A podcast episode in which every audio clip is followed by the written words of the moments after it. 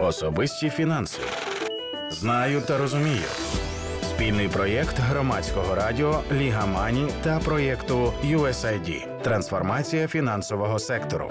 Що важливо знати про мікрокредити? Які особливості мікрокредиту? Як діяти у разі порушення кредитором прав споживача? Як не стати заручниками мікрокредитів? Про це сьогодні говоримо у подкасті Особисті фінанси. Знаю та розумію.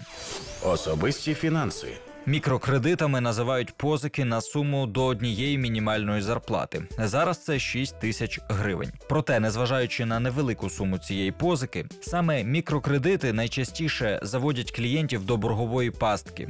У чому тут небезпека та як обирати мікропозику, аби не залізти у борги?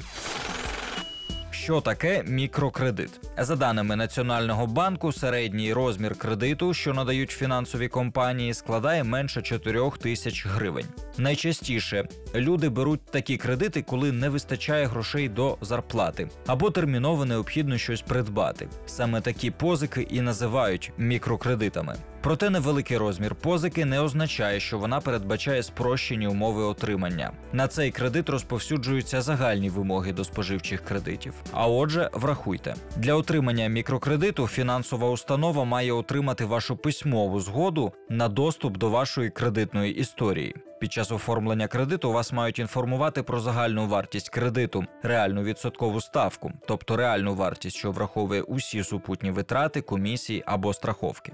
Та найважливіше за договором мікропозики максимальна сукупна сума штрафів і пені за порушення умов договору, несвоєчасне його погашення не може перевищувати розмір подвійної суми, яку ви одержали за таким договором. Тобто, якщо ви отримали кредит в 5 тисяч гривень, штраф і пеня не можуть перевищувати 10 тисяч.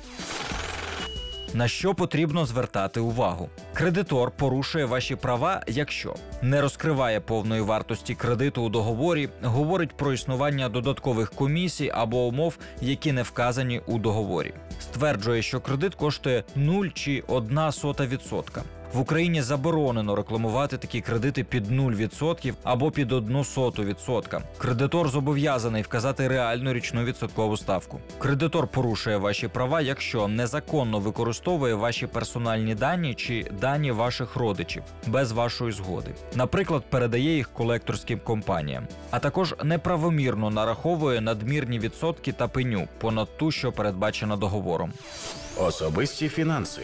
Які правила обачного мікрокредитування? Їх є декілька. Завжди уважно читайте всі пункти кредитного договору. Тут криється основний ризик, адже близько 80% таких кредитів клієнти отримують онлайн на сайті фінустанови і нехтують прочитанням договору. Не погоджуйтесь на кредит за будь-яку ціну, адже це поставить вас у ще скрутнішу фінансову ситуацію. Сплачуйте за кредити вчасно. До того як брати гроші в небанківських фінустановах, оцініть свої фінансові можливості. Чи зможете ви погасити цей кредит вчасно, враховуючи нарахований відсоток? Якщо ні, не беріть кредит. Краще позичте гроші у близьких.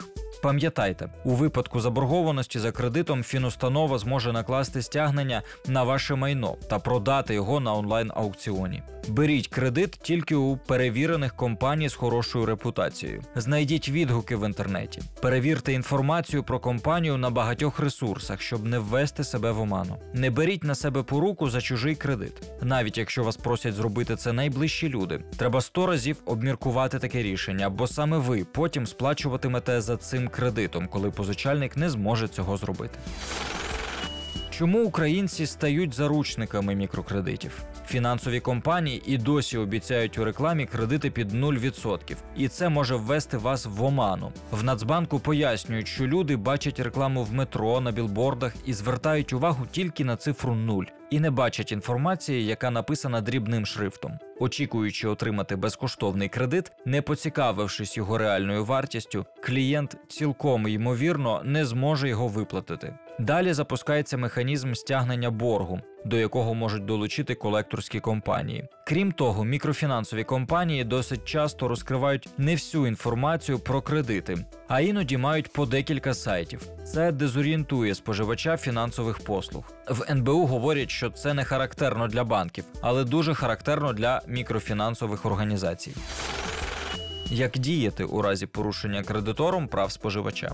Якщо мікрофінансова компанія порушує ваші права та не виконує умови договору, спочатку слід звернутися зі скаргою на ім'я керівництва цієї компанії. Якщо ви не отримали відповідь чи не погоджуєтеся з нею, зверніться до управління захисту прав споживачів фінансових послуг Національного банку. Як це зробити? Ви можете заповнити онлайн-форму на сайті НБУ у розділі Контактна інформація або відправити лист на електронну пошту nbu.ravlikbank.gov.ua чи за адресою вулиця Інститутська, 11Б, місто Київ. Можна також зателефонувати до контакт-центру Національного банку. Якщо вам не вдається розв'язати проблему таким чином, звертайтесь до суду і будьте уважні, щоб маленький кредит не став великою проблемою. Особисті фінанси. Знаю та розумію. Спільний проєкт громадського радіо Ліга Мані та проєкту USAID. Трансформація фінансового сектору.